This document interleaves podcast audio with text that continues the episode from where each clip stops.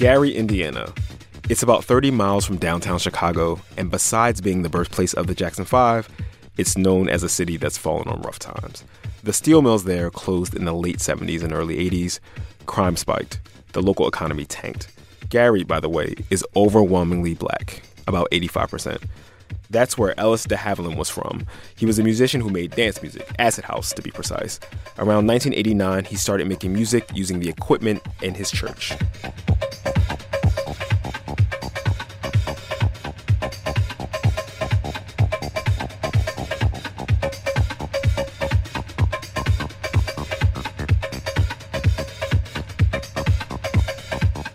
So in 2013, a dance music label in the Netherlands called Bunker Records released de Havilland's heretofore undiscovered music on vinyl. The record was called Born Out of Cheapness and Frustration Volume 1. Dance music magazines picked up de Havilland's story, which was provided by the label. The write up from Resident Advisor, which is one of the leading publications of electronic music, said this Living with rough family conditions and having flunked out of high school, de Havilland formed a regular Friday afternoon habit starting in 1989 of producing acid house on gear at his church, but died in 1991 at age 23 due to a heroin overdose. He never played live, and his music was never released on any label. Apparently, his tapes were found only relatively recently, having been bought at a police auction in Gary. By the way, all the excerpts from written materials in this episode were voiced by NPR staffers. So, anyway, that's a gripping story, right? The problem with that is, as a writer named Ezra Marcus pointed out in Thump magazine last fall, none of that is real. None of it. Ellis de Havilland never OD'd on heroin. He wasn't from Gary, Indiana. There is no person named Ellis de Havilland.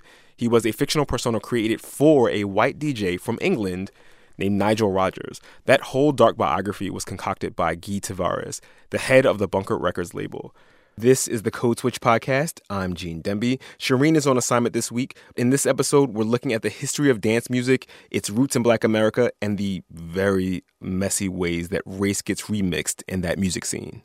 So when I first heard the story of the non-existent Ellis de Havilland, I thought what many of you are probably thinking. Here's a poor dude. He's from Gary, Indiana. He's making secular music at his church. I mean, come on, whoever came up with the story is probably trying to conjure the image of a black dude. So we reached out to Nigel Rogers, the real dude behind the Ellis de Havilland pseudonym. And Rogers emailed us and he said that Ellis de Havilland was just a play on LSD. Get it? Ellis de Havilland, LSD. Acid, basically. And he said that race had nothing to do with the Ellis de Havilland backstory. The music would have been the same regardless of whether Guy had created a backstory or not. He went on. If anything, it's about anonymity of artists and running circles around idiots in the media who jump on the latest trends. He went on further. I understand Code Switch at NPR relates to race and identity, so you'll forgive me for thinking that you have an agenda which lies outside of creativity and will most likely be perpetuating a non story which has been made out to be simply about race. So, we're actually going to talk to the man who came up with this fictional Ellis de Havilland story after the break. But, and I know this sounds crazy, this story is not the only example of white dance music producers creating fictional alter egos that read as being brown people. We reached out to a number of European DJs who have created similar alter egos like this. Most of them did not respond. And as you'll hear, this isn't the only ways in which black experiences are co opted in contemporary dance music. These things inside my soul, they make me lose control. It goes on and on.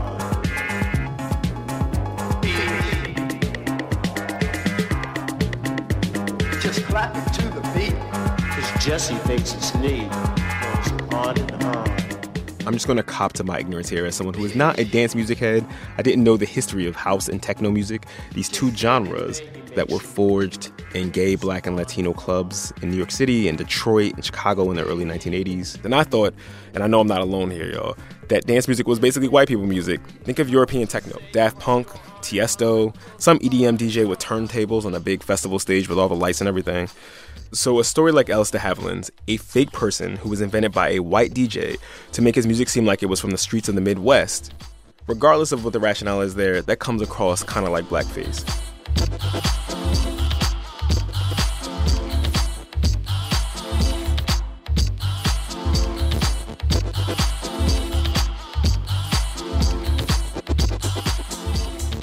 All right, if you're like me and you're not a dance music head, you probably need the 101. Like, seriously, like, what is house music? Well, house music, first of all, the term comes from the warehouse. That's Ron Trent, and y'all should know he's kind of a big deal. I guess you would say a producer of uh, many uh, soundtracks, life soundtracks, uh, produce all different types of music, uh, listen to all different types of music, collect all different types of music, and I study culture and have been doing that for a very long time. Well, you know, since my uh, early years.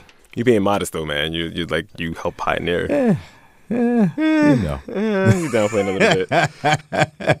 So Ron Trent is being modest. His label, Prescription Records, is one of the most respected dance music labels, period, as I learned.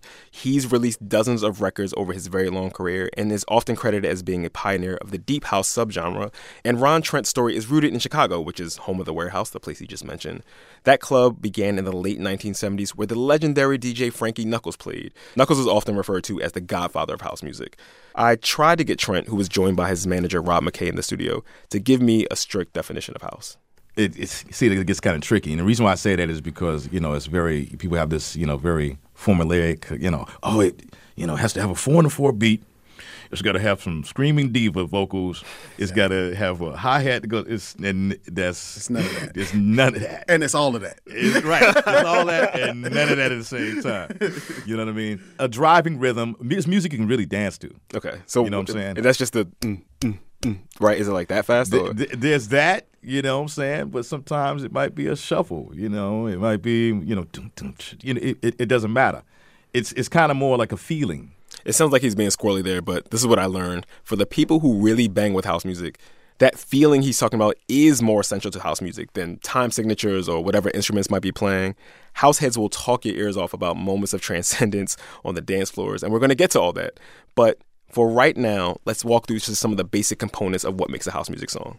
First up is that four on the floor beat he was talking about.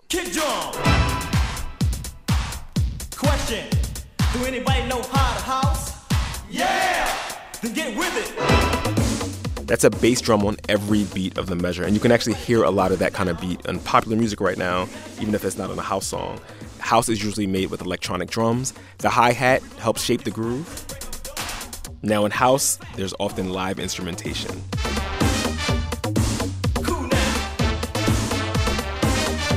Or samples of live instruments, vocals, bass lines. We gotta rock this party. We gotta house this party. We gotta jack this party. We gotta rock this party.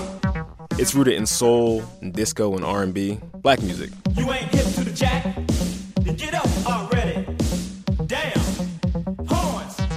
So that music was king at the warehouse, which, as Ron Trent told me, is where the genre got its name. The warehouse began as a members only club for gay black men. Frankie Knuckles was out and gay, and he played records, often obscure, unheard records, for the queer black folks who came to hear him spin. For them, that dance floor was an escape. You need, you know, something to keep you alive, keep you going. And this music was a revival type of music. And, it, uh, you know, clubs were refuge you know, the loft and, and, and the Paradise Garage and where these places were like places where people could go really kind of to stay alive. You know, yeah. you got stress of life and you got everybody telling you that you don't fit in or, you know, now you come and find a family on the dance floor. That family grew from being just queer black men to include queer Latinos, some white folks, artists, musicians, just marginalized members of society from all sorts of different backgrounds. Trent says that that family grew with a spirit of inclusivity this idea of the universal dance floor. There was no, you know, like segregation, like, we don't want you up in here. you know, it's none of that. It's like, if you in the spirit and you're into this, then you need to be here. Ron Trent said that for a lot of people in the scene, the warehouse and clubs like it gave them a communal experience, just like going to church. It's a spiritual experience. You know, and sometimes that sounds corny. It's like, oh yeah, it's spiritual. It, but it really is. Why? Because you have a gathering of people. You have movement. It's like a, a, a the body kind of carrying out prayer in its own way. You know, it's real. It's ritualistic. In the 1980s, different versions of these rituals were popping up in cities all over the country. At roughly the same time that house was taking off in Chicago, another sound was bubbling up just a few hours away in Detroit. Techno being more rooted in electronic oriented music more what we as as I know it to be uh, krautrock um, type artists. krautrock being like Kraftwerk. In Belleville, a suburb of the Motor City, three artists named Kevin Saunderson, Juan Atkins, and Derrick May were listening to a lot of Kraftwerk. And the music they were making is what came to be called techno. They were later nicknamed the Belleville Three. Other black musicians followed Jeff Mills, Carl Craig, Underground Resistance.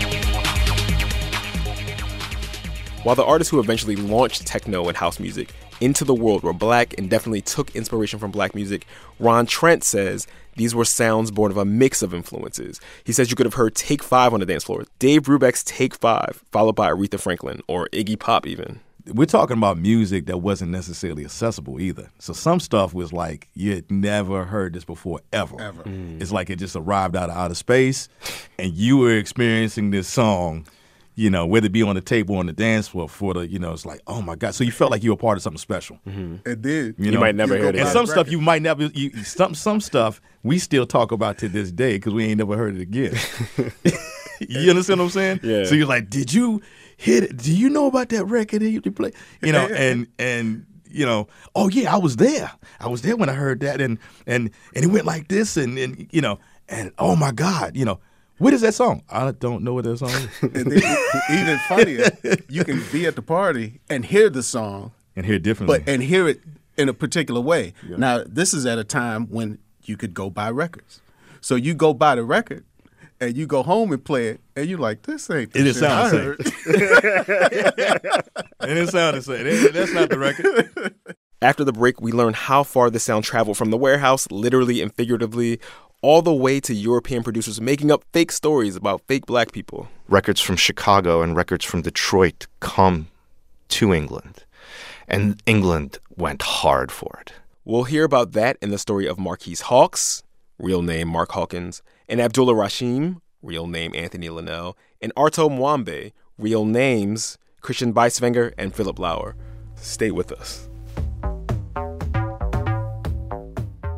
Support for this podcast and the following message come from Delta Airlines, who wants to make your travel experience informed, connected, and seamless. With the Fly Delta app, you'll always be able to locate your bags. The app has real time bag tracking with RFID, giving you peace of mind in your hand. Download the Fly Delta app now. Hey there, I'm Hanna Rosin, and I wanted to let you know that Invisibilia is back on June 1st. This season, we're asking the question how is it that two people can look at the exact same thing and see something completely different? You can listen and subscribe to Invisibilia on the NPR One app or wherever you get your podcasts. Bye. And we are back. So before the break, we were talking about how house and techno sprang up in Chicago and Detroit in the 1980s, but it did not take long for that music to explode across the pond. When the Summer of Love in Acid House happened, it was the summer of 1988, and it coincides with a moment where records from Chicago and records from Detroit come to England. And England went hard for it. That's Peter Orlov. He's a contributing editor for NPR Music. He writes about dance music. Acid House, by the way, is a subgenre of dance music specific to a type of synthesizer. Acid House was also born in Chicago. Simultaneously, Germany, which also had its own electronic music dance scene already, in 1989, an event called Love Parade was instigated in Berlin. And then the wall falls, and then East Berlin gets opened up, and an enormous amount of people who are already making this kind of music start opening up clubs, and they start inviting the artists that they like from Chicago and Detroit to perform there. When I say uh, artists from Chicago and Detroit, I'm talking about 97% African Americans.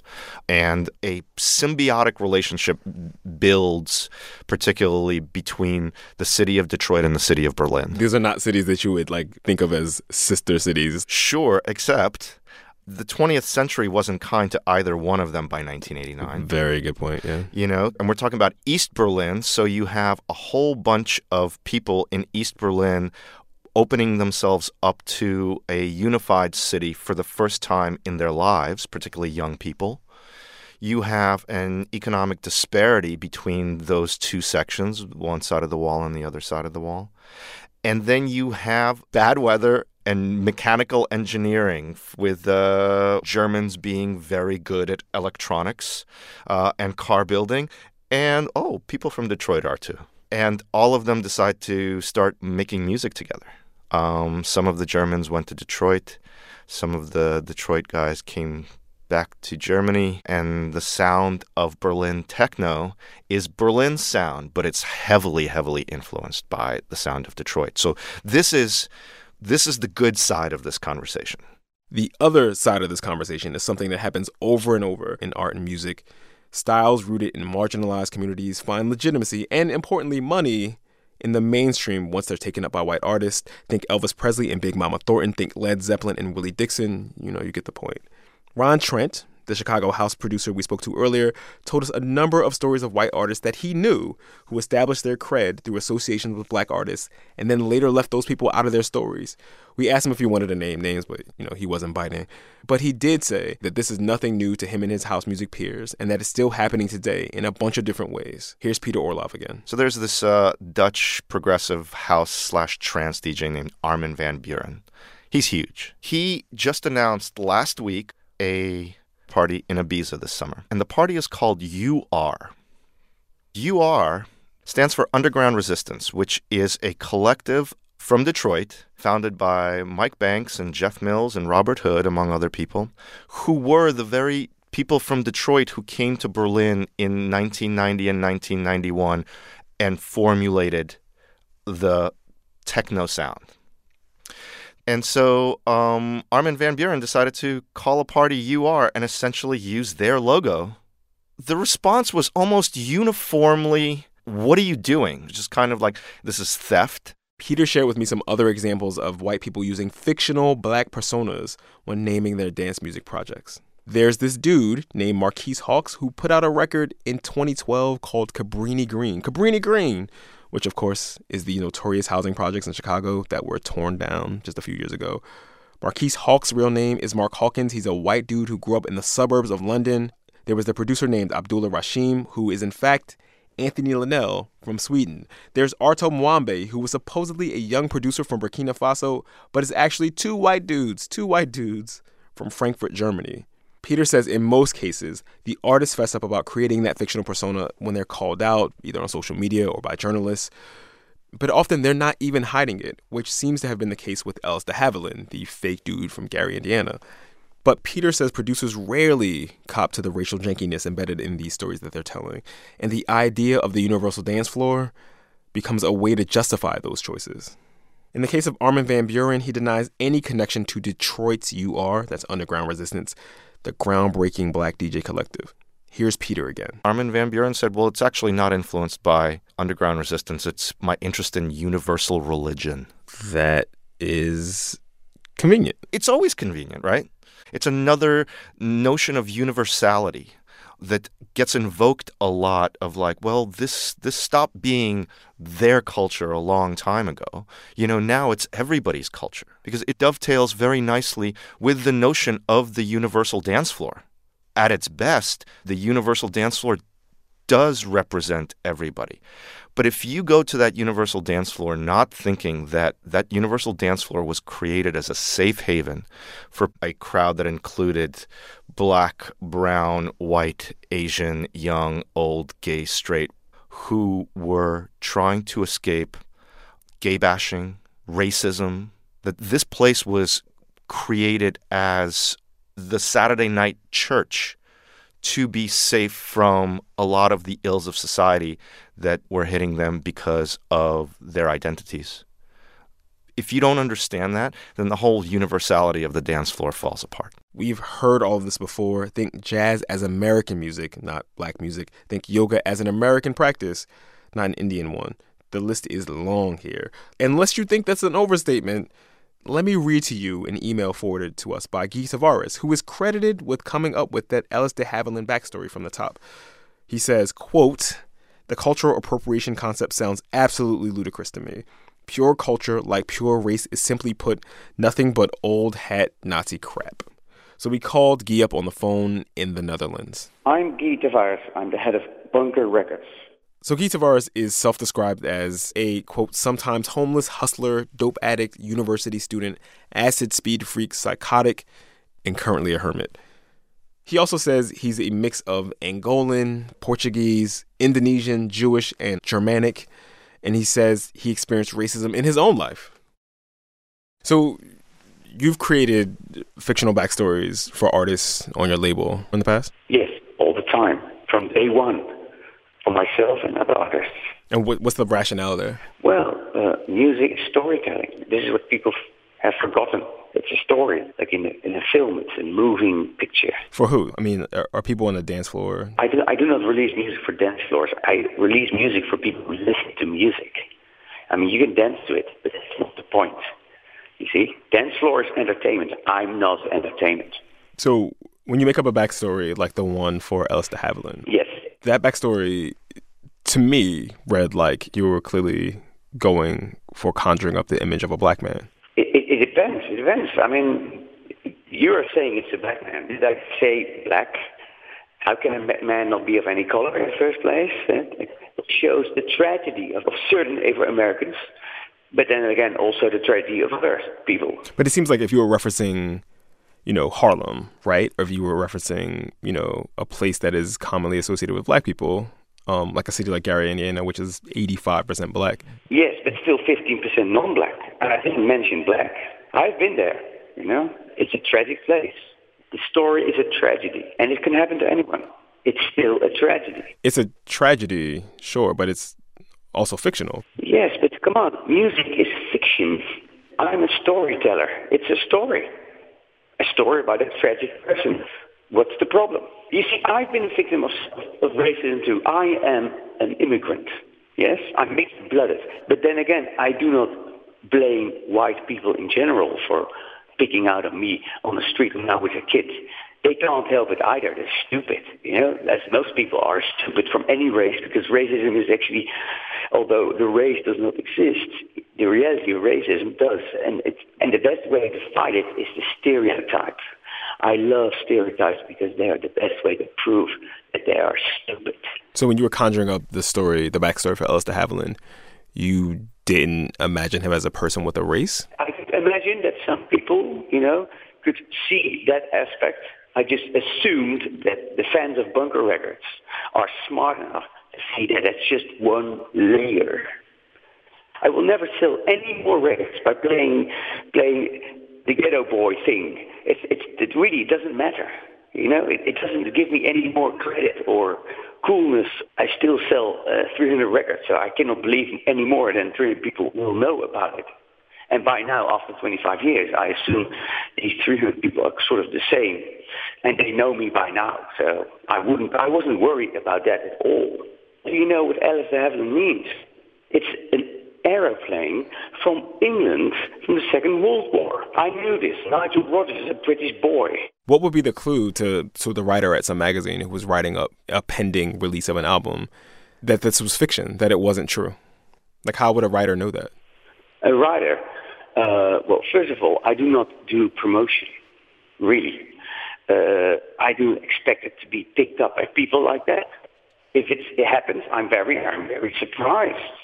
Do you worry that when you put these backstories out, that people will take them as literal, right? I mean, what is your responsibility there? People should have seen it was fake. If they didn't, well, and I'm afraid they are racist themselves. They are projecting their own fear and images. What might you say to a black producer from Chicago or Detroit who took offense by this fake Ellis de Havilland story? What would I say? I would show him the way, the best way to destroy stereotypes that affect him is stereotype. You see, I'm just as well a victim of stereotype as he is.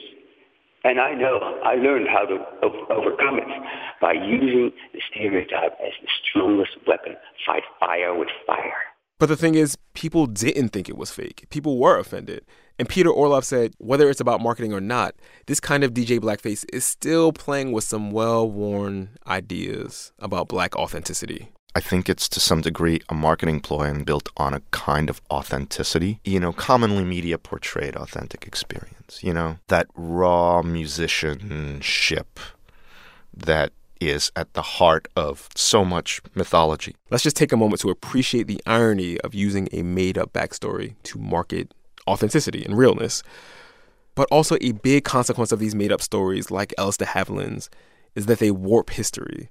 Ron Trent says they actually flatten the realities of a lot of the people who pioneered this kind of music. People, they don't talk about it because they don't know about it. But they know about, you know, house music and dirty house and funky house and dirty techno. And there's always this kind of demonstrative, like, we're going to put dirty because it's from the ghetto. It's from the it's from the black people and they do their ghetto thing and they're so genius and they're you know they're filth what the hell what? it's like what's that and, and and i have to say it bro because i see it all the time Ron Trent told us that he feels an obligation to speak out against this theft of his culture, this culture he helped build. But he says that when people have tried to point out this kind of co opting in the past, very rarely have there been any real consequences. But just last week, the controversy over Armin van Buuren's use of the UR logo was resolved, sort of, when he and his team decided to take that logo off of all their flyers and party materials. Gone is that signage that looked suspiciously like that of the underground resistance symbol. Van Buuren did say, though, his parties will still be named Universal Religion.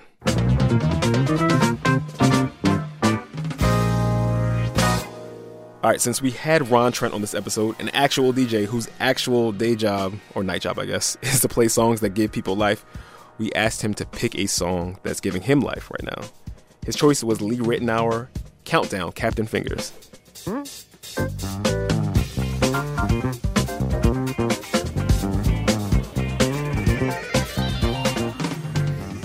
All right, y'all, that's our show for this week. Follow us on Twitter. We're at NPR Code Switch. We want to hear from you. Our email address is codeswitch at npr.org. Subscribe to the podcast wherever fine podcasts can be found. Sami Yenigun, Maria Paz Gutierrez, and Walter Ray Watson produced this episode. This episode features music from Ellis de Havilland, Jesse Saunders, Ron Trent, Mr. Lee, Frankie Knuckles, Underground Resistance, and Mr. Fingers. Big shout out to the rest of the Code Switch fam Leah Donnella, Kat Chow, Adrian Florido, Karen Grigsby Bates. Our intern is Aleli Maeve Welter. This is our editor, Juleka Lantigua Williams' last episode. She's off to do her own thing. Keep an eye out. I'm Gene Demby. Shereen's back next week, y'all. Be easy.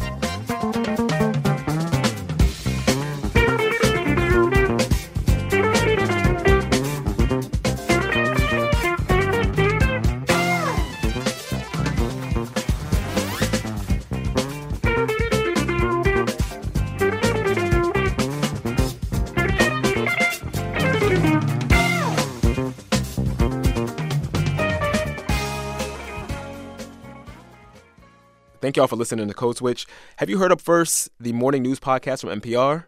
When news moves fast, it's the quick morning update on what happened and what you need to start the day. Wake up with Up First tomorrow morning by 6 a.m. Eastern Time on the NPR One app and wherever you listen to podcasts.